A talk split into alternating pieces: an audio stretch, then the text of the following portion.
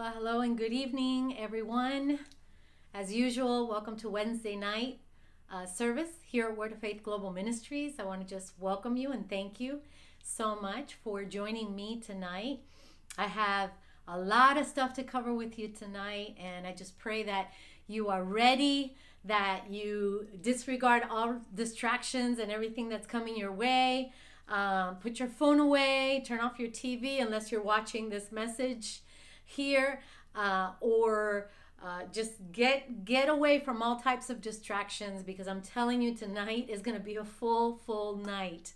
Uh, first of all, I just want to thank you and I want to welcome you uh, to tonight's service. But at the same time, I want to just thank you for uh, inviting us into your living space. As always, thank you so much for having us. Uh, thank you for uh, making it a priority for you to tune in on Wednesday nights and uh, hear what the Lord has to say for us in this present time, in this time that we're living in. Because how many of you know that? Uh, we can learn and glean from scripture in so many ways that uh, we can we can make uh, it our own for today uh, this day and age and we can learn from it in so such deep and profound ways so once again thank you so much for being here tonight i would encourage you to share this message if you haven't subscribed to our youtube channel i hope you do so because i was having a conversation with someone recently that um, in order for them to know when we're going to go live, they could just subscribe and and turn on the notifications of when we're live. So that will, you know, immediately give them the opportunity to watch the message. Uh, however, I just want to uh, thank you again. Um, I want to encourage you not to forget to, if you didn't, if you weren't at church on Sunday, last Sunday, this past Sunday, or if you didn't uh, catch it online, I highly encourage you. I I urge you to watch uh, last Sunday's message. It was power packed. Uh, my son, our son, Pastor Ricky Jr., actually came and gave a very on time and powerful word, and it was on point. It was so beautiful, and I really encourage you to take a listen to it and share it with your family and your friends as well, uh, because it's it's a very powerful uh, message in and of itself. Uh, I also want to encourage you if you've missed any of the seven churches, the message to the seven churches that we've talked about already, that we've given in Wednesday, on Wednesday nights, go back and catch up because it, they are some pretty amazing messages um, that God has been giving us throughout these few weeks. So I do encourage you to take a listen to those. Um, let me pray real quick because I want to just get right into this tonight and uh, I want to cover quite a few pieces of information as we finish off this uh, message today. So, Father, thank you once again for your word. It is alive and well, Lord, as we know that you are alive and well, oh God, and we thank you so much that we can uh, take uh, your word, Father, and make it our own. Lord, that we can learn from it every single day of our lives. So I pray, Father, that the seed of your word that is spoken today falls on good soil and it produces much fruit in this time, Father God, especially that we're living in. I thank you, Lord, for those that are listening now. I thank you for those that are going to be listening in the future. And I thank you, Father, for their lives. And we speak a blessing over them in Jesus' holy and precious name. We pray. Amen and amen. Now look at the person next to you on either side or maybe in the kitchen and say, Get ready. Here he comes. Here he comes. So, um, last week we covered the first part of uh, the message to the church in Pergamum, if you recall. And uh, many of you have already caught uh, the other messages that we gave a few weeks back. Uh, we started with obviously Ephesus and then we went on to Smyrna. Last week we, be- we began the two part series to the message of the message to the church in Pergamum. And there was so much information last week that um, I had to make it in two parts just so that it could be covered appropriately. I, I don't want to skim through things because I know that there are certain uh, uh, deep nuggets that we can take away from uh, from the Bible, especially in the church in the message the messages to the churches, the seven churches in the book of Revelation. So tonight we're actually going to conclude the second part of the message to the church in Pergamum. Okay, so tonight is the last portion of that. We're going to go straight into it, and I would love for you to turn to uh, Revelation chapter number two. We read this last week. We're going to read it again. It's just a few short verses.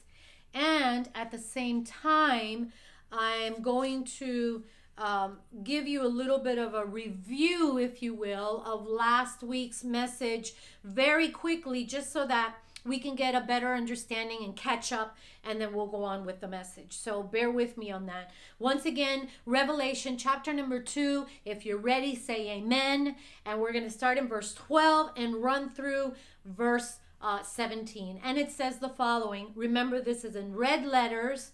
And it says, And to the angel of the church in Pergamum, write, The one who has the sharp two edged sword says this. I know where you dwell, where Satan's throne is. And you hold fast my name and did not deny my faith, even in the days of Antipas, my witness, my faithful one, who was killed among you where Satan dwells. We know from the message we gave last week that this was actually a um, martyr that Jesus mentions here.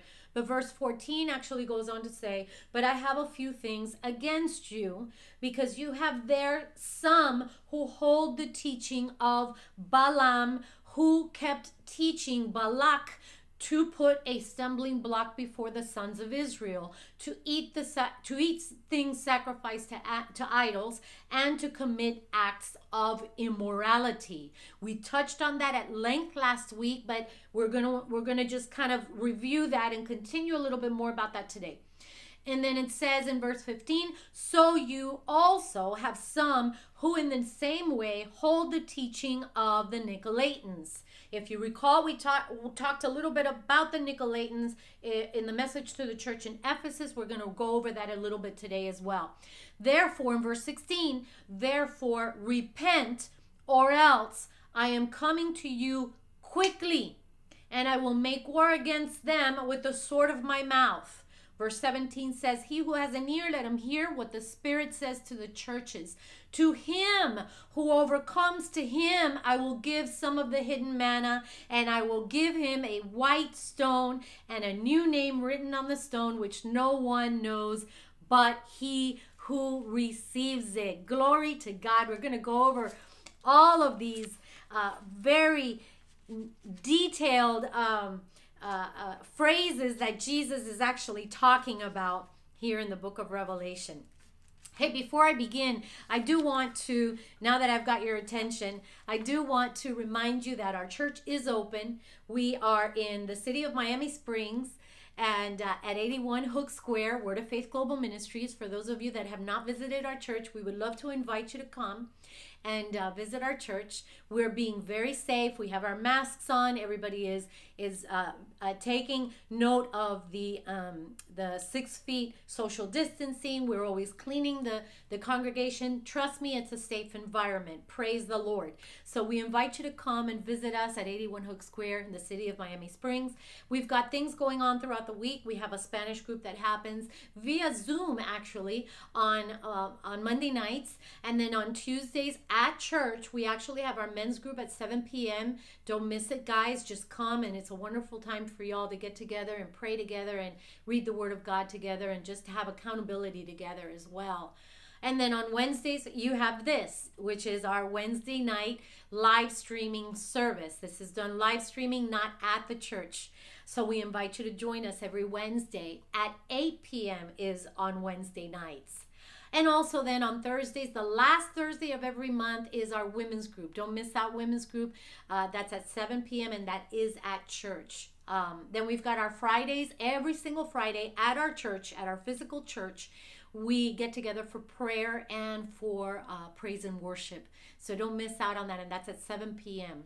Uh, again, on Sundays, it's at 10 a.m. Now, for those of you that are staying home because you're staying safe, um, you have some underlying conditions, or whatever the case may be, you're not feeling well, be sure to know that on Sundays, we we begin live streaming at around 10:45 a.m. or so because we get done with all the announcements and things of that at church and then when the uh, word is going to be given is when we go live stream so just keep that in in mind and that's via Facebook and as well as YouTube like here so I just wanted to get those messages uh, those little mini announcements out if you will now I'm gonna review. Uh, I wish I had a bigger space here. Maybe one of these days I'll get one of these big long tables and just sit there so that we can, um, you know, do one of those uh, nice uh, teachings like that. Uh, but I'm gonna just do use what I can. I'm gonna go ahead and I I'm gonna uh, review just some highlighted points of what we talked about last week so that we can kind of tie it all in and to uh, this week as we're closing the second part here of the church in Pergamum. Remember, we're here speaking about the message that Jesus gave to the church in Pergamum. Now, um, to review here that some of the things that we talked about last week, uh, occult practices. Um, and numerous forms of very disgusting paganism was practiced with pride and celebrations in uh, the church in Pergamum, and that goes the same for uh, uh, uh, pretty much all of the churches in Asia Minor during that time. There was a lot of paganism going on, and um, if you didn't take part or tolerate such methods, you were seen as intolerant uh, and deemed a target for discrimination and oppression. Uh, if you recall last week, we talked pretty much about the the great altar of Zeus, which actually towered over the city as this enormous structure was visible above Pergamum on the upper upper ledge of the mountain, which resembled a giant throne. And this is uh, one of the reasons why I believe that Jesus talks about twice. He mentions twice in the scriptures we just read. Um, I know where uh, I know where you dwell, where Satan's throne is. This is a direct reference to that because of the paganism and the occult practices that were taking place there. Now, uh, also, we talked about the fact that there was also the practice of the Asclep- Asclepios. I always have trouble saying that word. It's a tongue twister, but it's Asclepios uh, cult in Pergamum, which was known as the Greek god of healing. And we talked about how multitudes actually traveled to this region seeking healing for their physical bodies by visiting the Asclepion the Asclepion, which was a massive, massive complex of about 154,000 square feet. Uh, and it was known for therapeutic and healing centers in the Roman world. And you might say, well, what does that have? You know, I mean, that was probably a good thing. People went there and got their healing. Well, the fact of the matter is that uh, there, there was a lot of um, ungodly practices, if I do say so, uh, according to history uh, in that uh, Asclepios um, uh, location. And so, but besides that, if you're a believer in the Lord Jesus Christ, you know that by Jesus' stripes we were healed. So you need not actually go to see a pagan or pagan gods or go through these rituals, which is what they would do in order to get their healing, supposedly to get their healing. And there was all sorts of you know things going on in that uh, in that massive complex if you want to uh, know some more information about that i encourage you to actually visit last week's message because we go a little bit at length with that. I'm not going to go into that again today. Moving uh, forward in verses 14 and 15 jesus talks about that he has a few things against uh, them there because there were some not all that were teaching um, uh, that we're uh, teaching, uh, as in verse 14 says, you have there some who hold the teaching of Balaam, and then we actually went through that uh, a little bit, but here's where Jesus is about to expose an infection, an infection taking place in Pergamum. And, and this disease had seeped into the church, and Jesus was about to address it. Jesus' double edged sword, which we know that he says here that he's the one with that has the sharp two edged sword, which we know that John saw it in chapter number one as it coming out of his mouth. He was about to make war against these individuals by performing the necessary surgery spiritual surgery if they didn't take care of, of the situation themselves by repenting. Uh, there was much compromise taking place during that time and in this church. We read in Numbers 22 because if you are to read the scriptures that we just read and not understand, well, who is Balaam? Who is Balak? What are these teachings that Jesus is talking about? You've got to rewind and go to the Old Testament and go to the uh, chapter 22 of verse in uh, the book of Numbers. And we talked a little bit at length about that last week, but I'm going to touch it just a little bit today because I, I just want to give you a little hint and then we're going to move on. But again, Balaam uh, um, uh, could not curse the Israelites. Balak wanted to hire him to curse the Israelites because he felt threatened. Balaam could not do so. He uh, was unable to do so as every time that he attempted to curse Israel, a blessing would come out instead. And we said that that's because whom God blesses, no one can curse. Now, very quickly, this man was no prophet of God. He was no prophet of God. As a matter of fact, he practiced divination, such as foretelling, uh, uh, foretelling the future, consulting with familiar spirits, wizardry, and all this other stuff that was is an abomination in the eyes of God. Okay, so since Balaam was unable to curse Israel in that form, he instead teaches Balak, which is how we read these scriptures, another way of defeating the Israelites, and we talked at length about that last week. This attack would be more subtle and cunning because it was a trap that he placed for the men of Israel uh, so what he did was he proposes a stumbling block by telling Balak to send beautiful Moabite women into the Israelites' camp. Uh, to entice them and lure them into idolatry and fornication. Well, you know, there's uh, just a lot more information that we talked about last week that I don't want to get too much into because I want to get to today's message and is jam packed jam packed, okay? So, the main theme of the warning that Jesus is giving to the church in Pergamum is about compromise there was some compromise that was that was taking place. And i want you once again this week to lean in and take a listen to what the spirit of god is trying to tell the church of today. Because we cannot compromise. We cannot compromise or water down the word of god. Now i, I don't want to get ahead of myself. Let me go on so God is so serious about his children not compromising that Jesus himself comes to address these issues. Okay? Going back to what we just talked about, if the men of Israel would not have fallen into the trap of sinning and compromise, the doctrine of Balaam would have failed miserably. But you see, the temptation was too big it was too enticing and too, and so they compromised. Uh, the compromise took root and they did sin against God.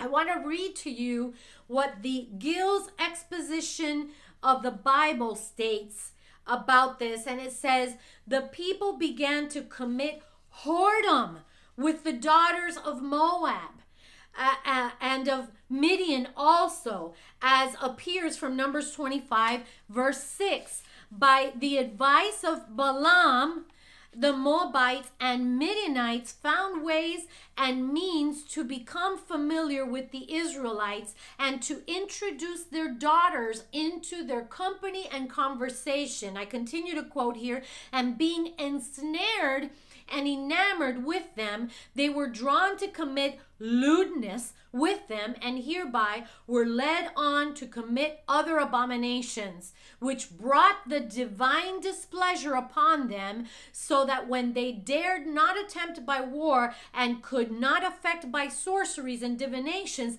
they accompanied by those iniquitous acts, namely, bringing the wrath, the curse, and the plague of God upon them. And I end quote on that. Very, very deep uh, there. So as a result, at Baal Peor, which is the place and the god and everything that they uh, worshipped there at that time, 1,000 judges, now listen to this, a thousand judges were hanged, and a deadly plague came upon 23,000 men who took part of the sexual sin and idolatry. So, all in all, 24,000 men lost their lives as they brought judgment upon themselves. You see, outright disobedience, the sin of idolatry, sexual sin, and compromise have great consequences. Amen? So, and this is what was taking place in Pergamum. Perhaps the pressures of persecution were so intense that some viewed a little compromise wouldn't hurt. They maybe have viewed that a little bit of compromise would would not hurt.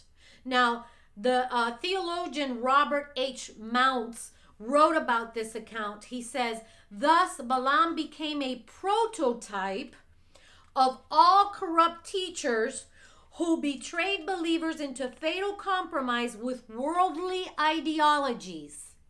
Listen, at Pergamum, where uh, Satan sat enthroned, some with the church had decided that accommodation was the wisest policy. They taught the way of compromise. End quote. Little did they know that Jesus himself would be pointing out this sin and error in such a direct and dramatic fashion.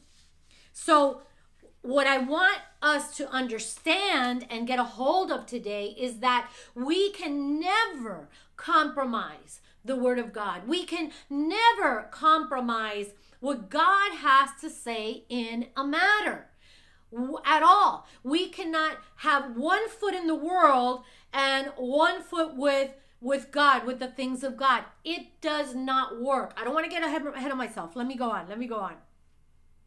Jesus was pointing out to the church in Pergamum that a spiritual infection was spreading. And how many of us know that when a an infection begins to spread, hello, we're living right now in in the in the time that we're living in because of COVID-19, the coronavirus. So we have to wear a mask, we have to stay distant, uh, we have to be washing our hands, we can't uh, be flippantly, you know, going places without a mask and just talking over people and our our um, you know our spittle you know falls on people and get them infected. Some people could be uh, asymptomatic. Whatever the case is, we have to be wise. We have to be wise in the time that we're living in. But guess what?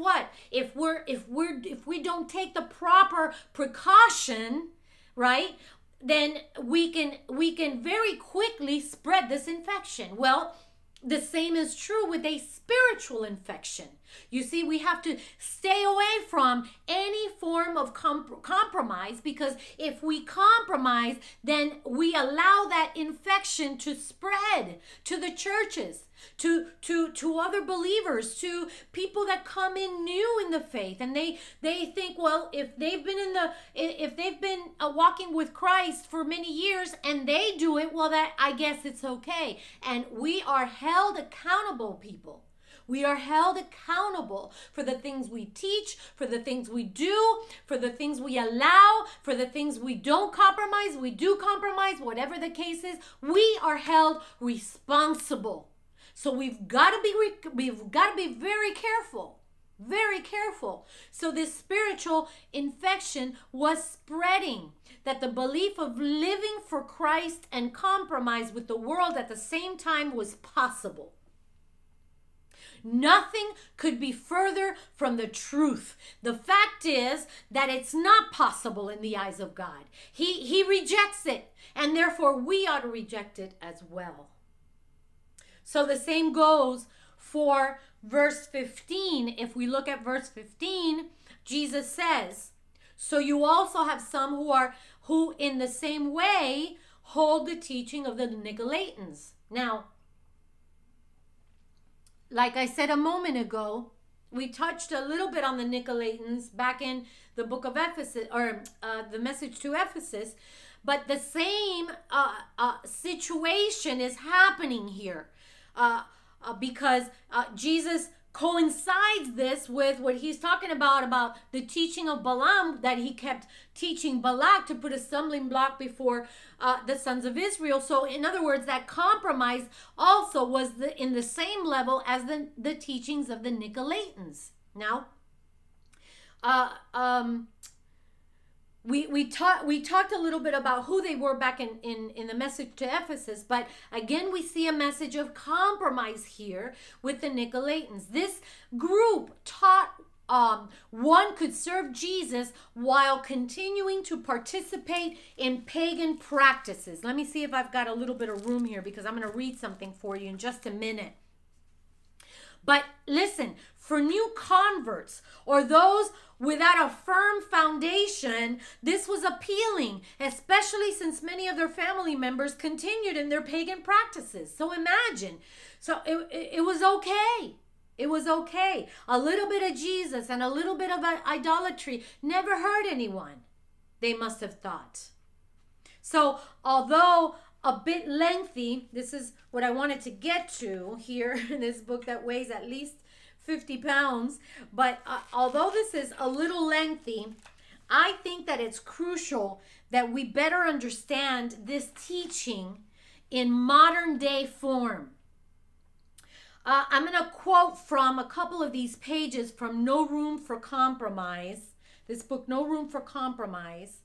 Um, indicators of Nicolaitan, Nicolaitanism in the church today. I'm going to kind of go a little bit through it. I've highlighted it all, but what I want to do is I want to go through some of this so that we can kind of get a little bit of a better understanding um, as to how we can indicate or compare it or uh, be watchful of be be cognizant of the fact that there there is an indicator of nicolaitanism in the church today. Watch this. It says here, and I'm quoting here, it says, the conversation about Nicolaitanism is very relevant to the modern church. In the Christian world today, remember this book was written years ago. It's not written recently. This is written years ago. This book I'm reading from, which is called uh, No Room for Compromise. And obviously, it's about all of the seven churches that the book of Revelation is about. But listen to what it says. In the Christian world today, there are emerging spiritual leaders like the Nicolaitans of the past seek a dangerous truce with the world under the guise of inclusiveness and compromise. Many of these emerging spiritual leaders once held strong doctrinal positions, but over time, they have shaped their beliefs to meld with the changing moral climate of society. And in the process, they have produced a gospel very different from the one presented in the Bible. Although the world may change, listen, although the world may change, because this is true, the world changes, uh, Hebrews 13 6 teaches that Christ is the same yesterday, today, and forever. Amen. And truth does not change based on social trends. Boy, I'll tell you what, this reminds me of Pastor Ricky Jr.'s message this past Sunday. I'm going to plug it in yet again. You got to listen to that message. But watch this. Truth is truth, regardless of the particular brand of immorality and that so that society has labeled acceptable. Today, just as before, whenever believers take a firm stand on absolute truth, they are viewed by the world as intolerant. But when it comes to truth, there is no room to mitigate or adapt. Those who adhere to the doctrine of spiritual compromise generally believe that Christ is just one of many acceptable types of faith. How many of us have not heard that over and over and over again? The big issue to them is not truth, but respect. Listen to this. Consequently, truth takes a second seat to equally honoring the beliefs of other people, even if those beliefs are diametrically opposed to the doctrines of the Bible. Ultimately, Christ is demoted in their minds, viewed as just one option among many. According to this inclusive mindset, everyone is right and no one is wrong. This modern belief system harbors dangerous similarities with both the pagan mindset of the Roman Empire and the doctrine of the Nicolaitans that Christ hated. Now, Christ didn't hate the people, Christ hated the teaching. Christ hated the compromise. Christ hated the fact that they were teaching this compromise in the midst of his godly and holy and separated people. That's what he hated. And that's what he hates nowadays, too. He hates the compromise. He doesn't hate the person. So it says, as the problem of worldly compromise continues to spread in the church and be promoted by some of today's most visible Christian leaders, it is vital for mature believers to be able to recognize the modern si- t- signs that point to a rise of Nicolaitanism in the church today. We need discernment. That's what was spoken about this past Sunday as well, and that's exactly what was spoken uh, time and time again in the in the last few weeks and months that we have that we have live stream messages. Listen to what the Spirit of God is trying to tell the churches today. And then he goes on to say here the following uh, list doesn't necessarily represent every indicator of modern Nicolaitanism. However, it provides sufficient, sufficient evidence to prove a direct parallel in modern times to the spiritual error that was developing in the congreg- congregations of Ephesus and Pergamum in the latter years of the first century. Now, here, here he goes on at length to some things, and I'm going to try my best uh, due to due to time to read it as quickly as I possibly can. And I, I'm almost feeling a little bit of a sneeze. I've got allergies coming on. It's going away. Let me drink some water. Maybe that'll go away. Pray for me, people. I know I try to go fast. All right, so according to this list that he provides, I want you to take a listen to this. So, uh, uh, sufficient evidence to prove evidence to prove a direct parallel in modern times. So one of them is no emphasis on living holy and separated from the world. Listen to this. Modern Nicolaitanism dresses itself in the guise of inclusivity. In, in guise, oh goodness, let me repeat that sentence again. Modern Nicol- Nicolaitanism dresses itself in the guise of inclusivity. Try to say that sentence five times really fast inclusivity. Rather than living separate from the world, those who espouse this view reason since everyone is right and no one is wrong, both spiritually and morally, why should there be a need for separation? Leading denominational churches that have taken the position that the time has come to help lesbians and homosexuals blend into the church community and lead holy lives along with other church members. This sentiment mirrors the teaching of the Nicolaitans of the first century. For these modern day church leaders promote a message that will make them more acceptable with the multitude instead of one that will put them in opposition with the expectations of modern society. Very, very interesting, isn't it? Very, very true, is it not? When again I tell you that this was written many years ago, quite a number of years ago, I don't really want to go back and, and search the date of it ex- exactly right now, but it correlates to the teachings of the Nicolaitans back in the uh, early church times. Now, the other one is no emphasis on the doctrinal teaching of the Bible. Modern Nicolaitanism dresses itself in the guise of progressiveness, dismissing much of the Bible as being too restrictive or exclusive of other people's beliefs.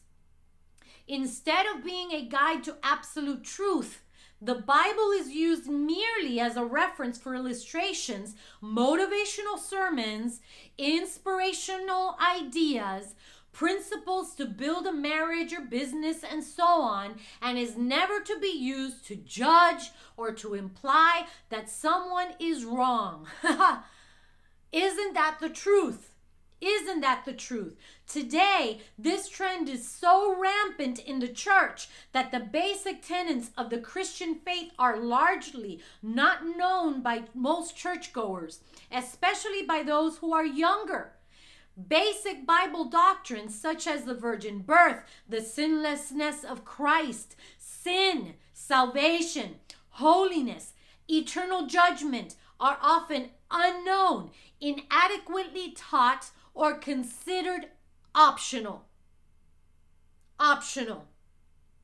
Where modern Nicolaitanism prevails, sound doctrine is replaced with social action, social justice, and an attempt to appeal to the mass audiences by making people feel better about themselves.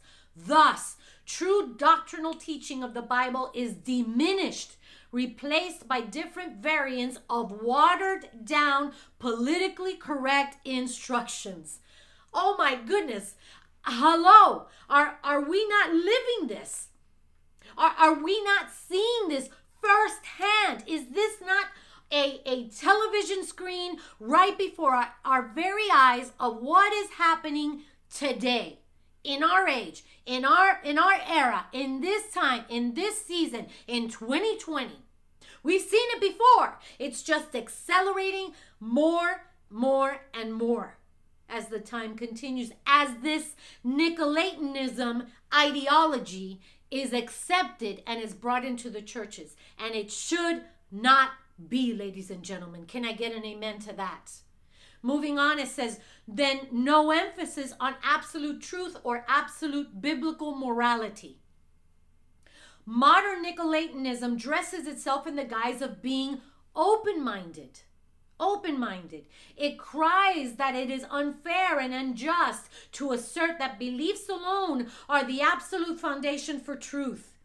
Even if we believe what we believe, it makes allowances that we may be wrong or that others are equally right, but with a different approach. To demonstrate how deeply this damaging influence has already permeated the church, it is statistical, it is a statistical fact that more than half of evangelical Christians do not believe in absolute truth. This was take this is a, a, a survey of years ago. So imagine how it is now. These statistics, which reflect a general change in society and in the church, are growing at such an alarming rate that these numbers will no doubt be out of date by the time the first issue of this book is published. Isn't that funny? To understand, not funny, but to understand where this trend is headed, hold an honest conversation with young people under the age of 25, and you will learn firsthand that even many young Christian men and women hold a negative view of people who adhere to absolute truth or absolute morality. My goodness, is that a bucket full of truth? Just try talking to someone who says they are Christian, that they go to church on a weekly basis under the age of 25 and just give them give them a, a, a few questions here and there. Okay, lastly in this part it says no exclusionary belief that Christ alone is the way to heaven. we know for a fact that this one is all over. Modern Nicolaitanism dresses itself in the guise of tolerance, asserting that everyone has a piece of truth, of the truth.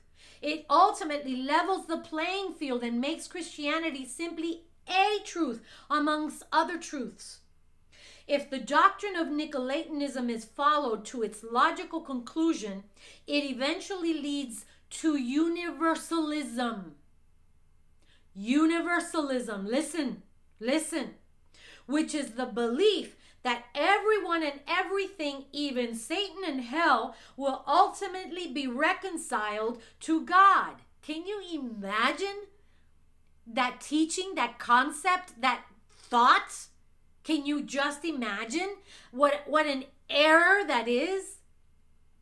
In fact, it is a pagan premise that there are many roads leading to the same eventual destination in the afterlife, and that every person should therefore be able to find his own way. All roads don't lead to Christ. I hate to tell you this. I hate to burst that bubble. Actually, I don't hate to burst that bubble. I'm telling you the truth right now. The fact of the matter is that all roads don't lead to Christ. All roads, roads don't lead to heaven, I mean. Okay? Christ is the only way, the only truth, the only light, the only one that we can come to in order for us to reach eternal life with God Himself in heaven. It is not other roads, it is not other faiths. The ultimate truth is Him and Himself, He and Himself alone. According to this mindset, to categorically declare that Christ alone is the way to heaven's nonsense is nonsense. Christians who adhere to some Nicolaitan principles have not usually followed this teaching to its ultimate conclusion and would be shocked if they did. Yet this is the inevitable destination at which this doctrine must eventually arrive. A recent survey conducted among once, one of the most Bible based groups reveals that more than one third of young Christians in America believe that, that adherence to the teachings of Jesus, Muhammad, Buddha, and other religious leaders all lead to heaven. We are often reminded that young people are the leaders of the next generation. If this is so, what then are the implications of these statistics for the next generation of the church? Wow. Wow. That's just uh that's just to to to to quote you on on uh, on something that I just could not uh I, didn't want to even try to to rephrase any of this uh, to give it to you in a shorter ter- form. I wanted to give it to you completely and totally. It goes on to say here at the end, there are many other indicators of modern Nicolaitanism, but the, there are notable, these are notable signs. These faulty beliefs reveal doctrinal ignorance and re, result in a powerless, weakened version of Christianity where sin is tolerated, separation is ignored, and the need for our ongoing repentance is disregarded. Listen, people, we, we must adhere to what the Spirit of God is telling us this day and age. I, I brought up this article that was uh, that was posted.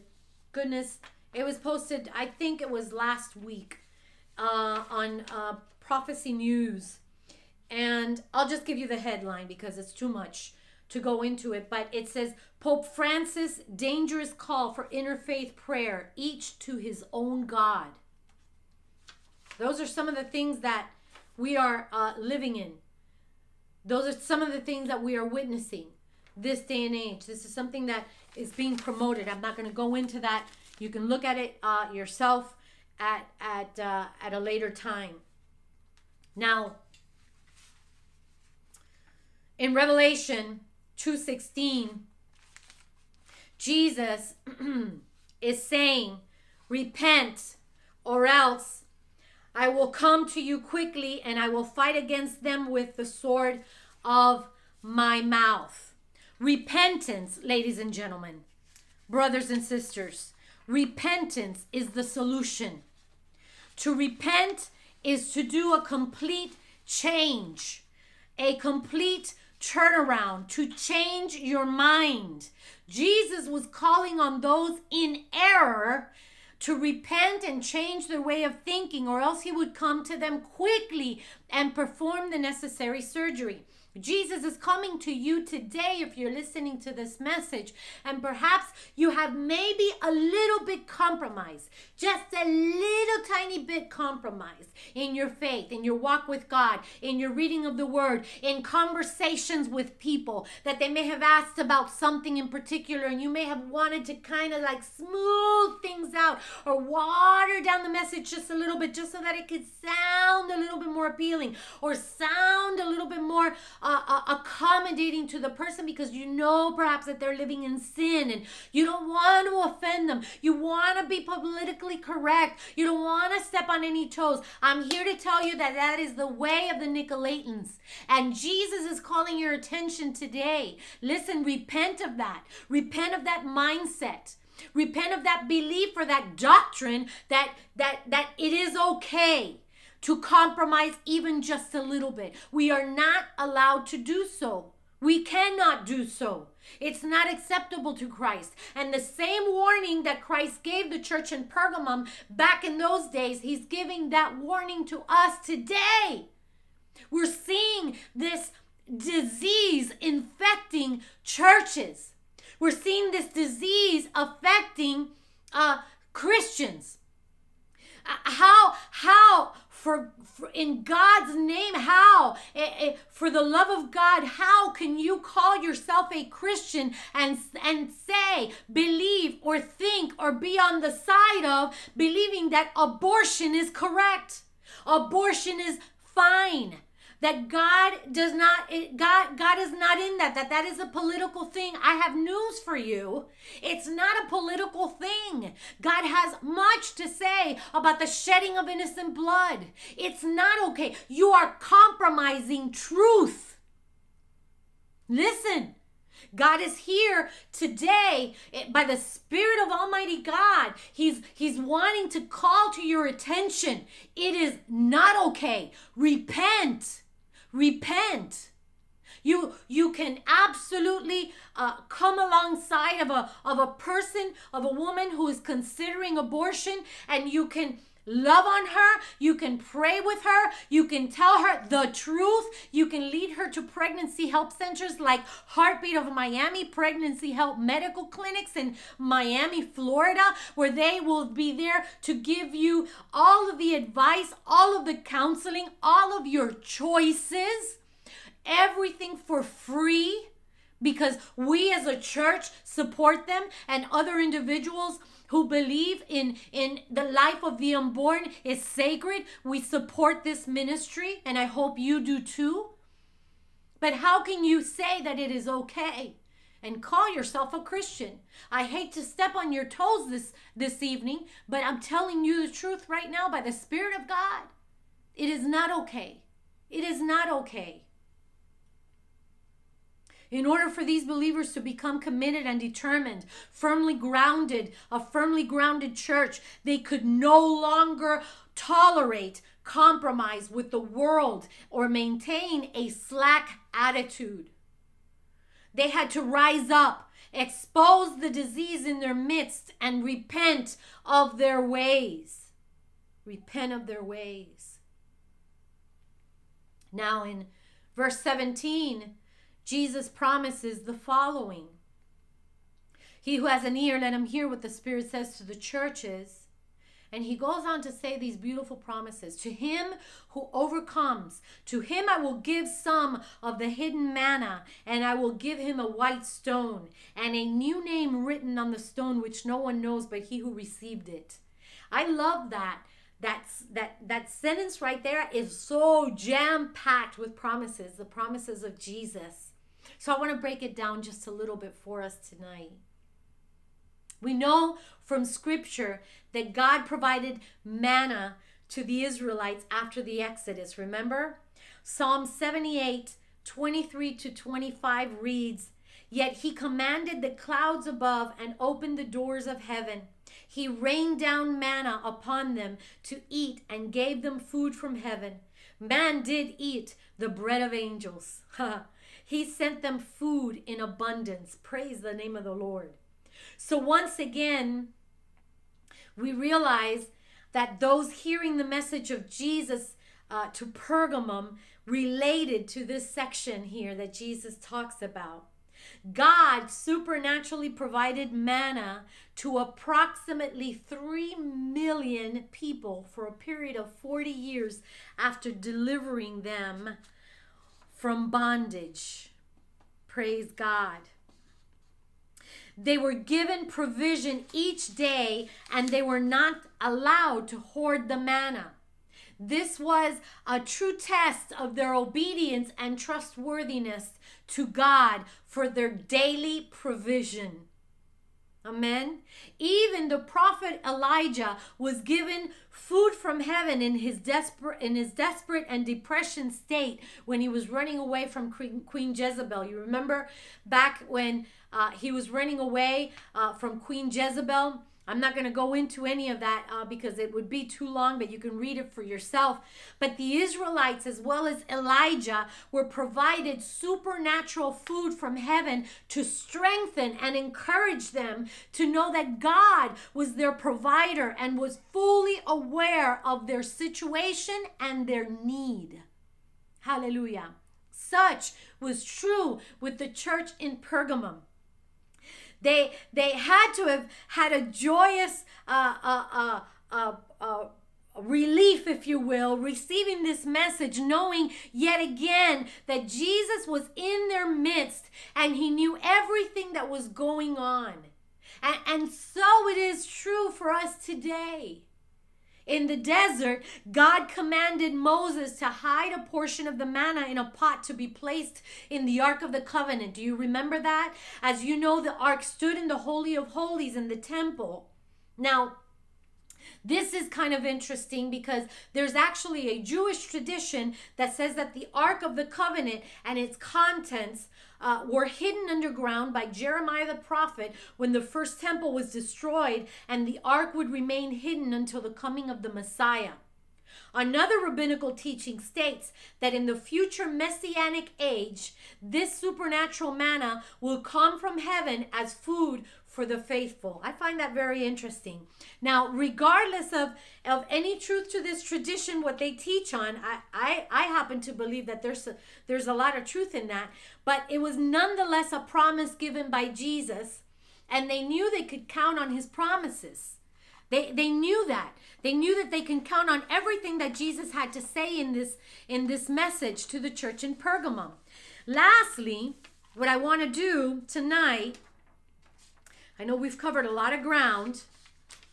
It's been kind of fast, fast paced. But lastly, I want us to take a look here, real quick, at verse 17 where jesus promises to give those that overcome a white uh, uh, uh, overcome a white stone. Because if you run through these verses you you might pick a few things here and there and say well he's talking about manna and a hidden manna and now he's talking about a white stone.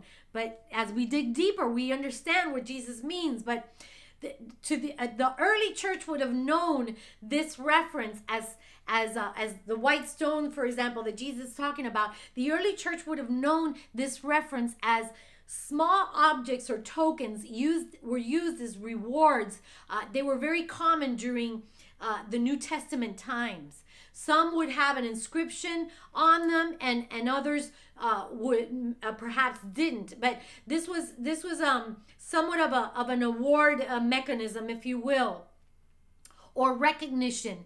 Uh, they were token. They were in the form of objects, of tokens, of amulets, and things and things like that.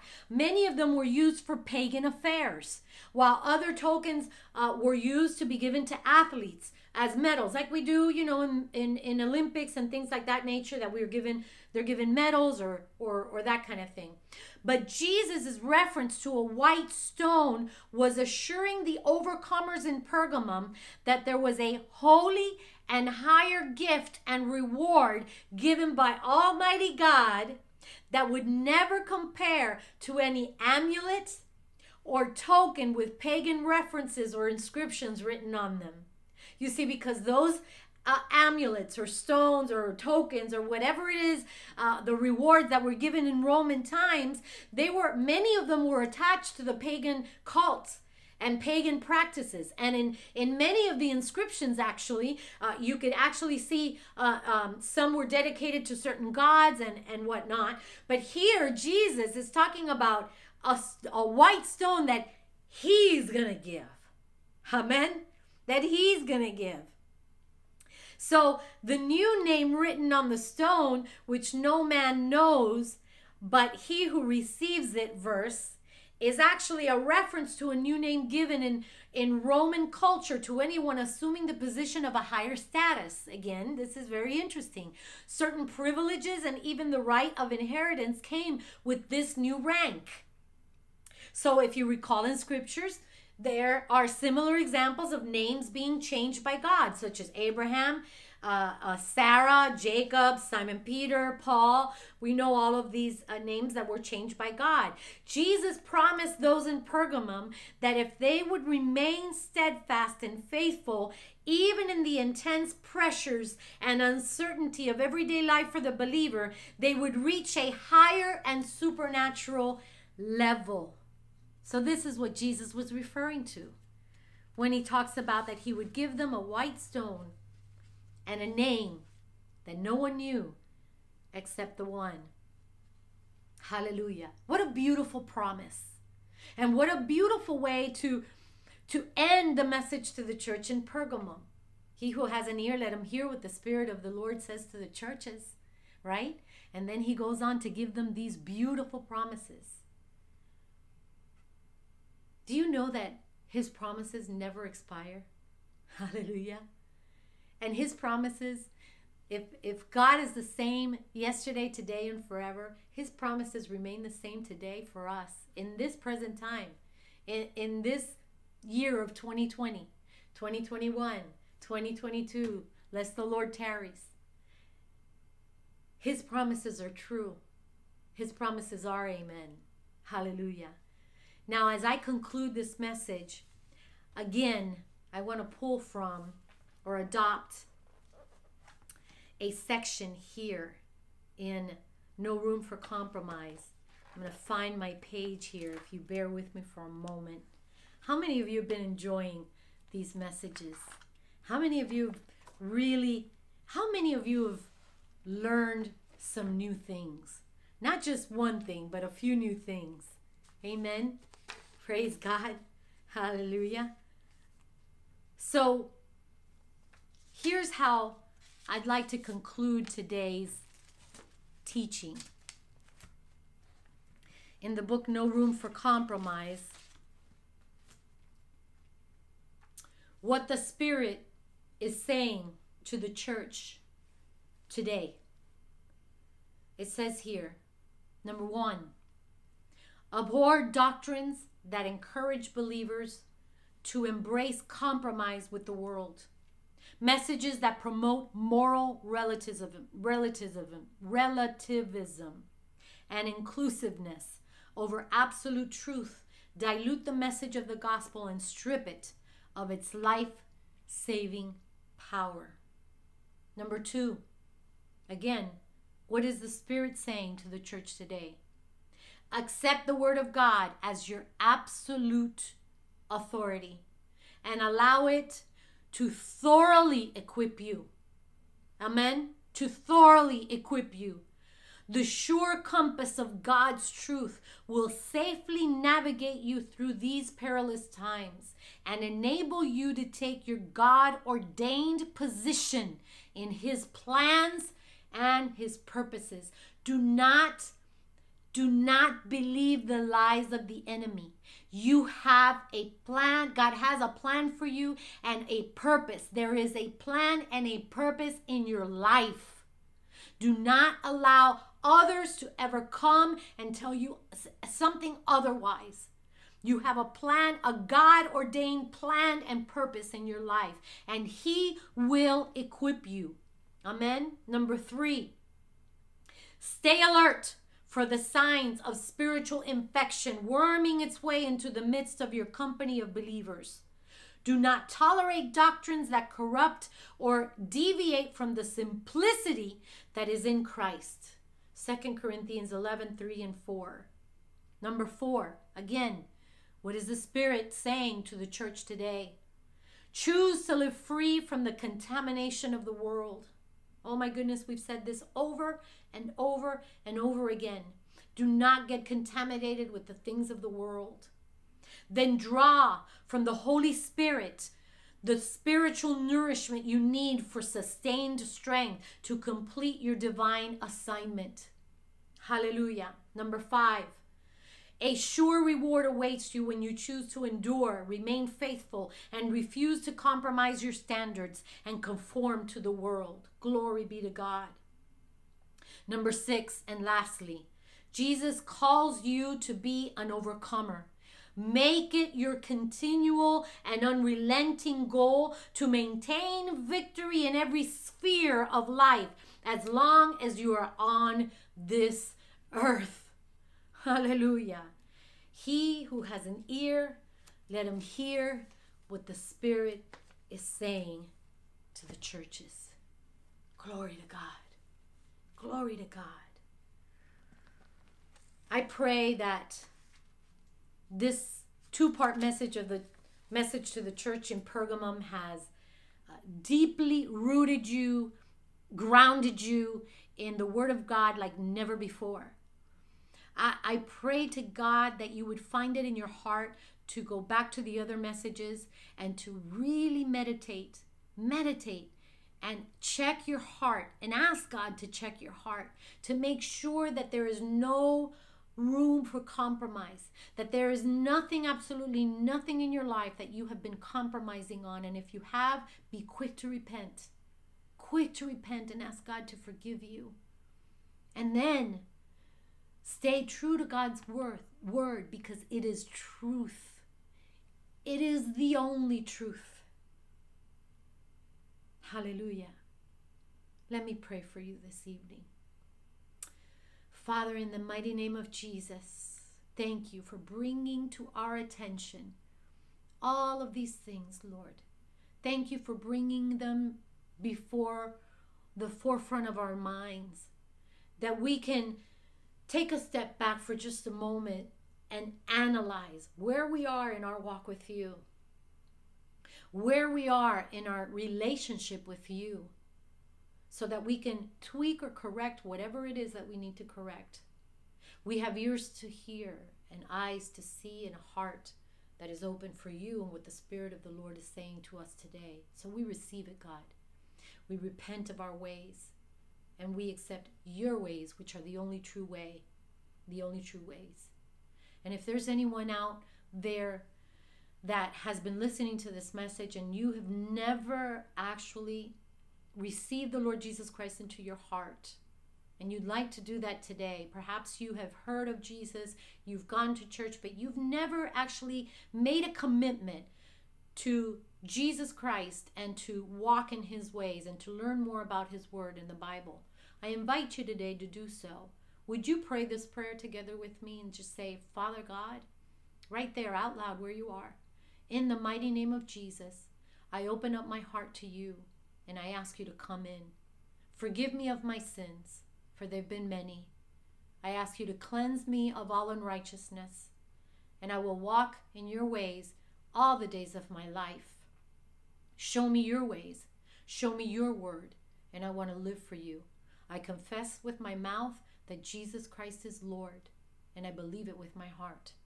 And I thank you for it in Jesus' mighty name. Amen and amen. If you prayed that prayer for the very first time, you are now a believer of Jesus Christ. You're now in the household of faith. And the angels in heaven are rejoicing and having a party right now just because you prayed that prayer for the first time. Perhaps you prayed that prayer for a second time or maybe numerous times because you you've now come back to the Lord. Well, praise God.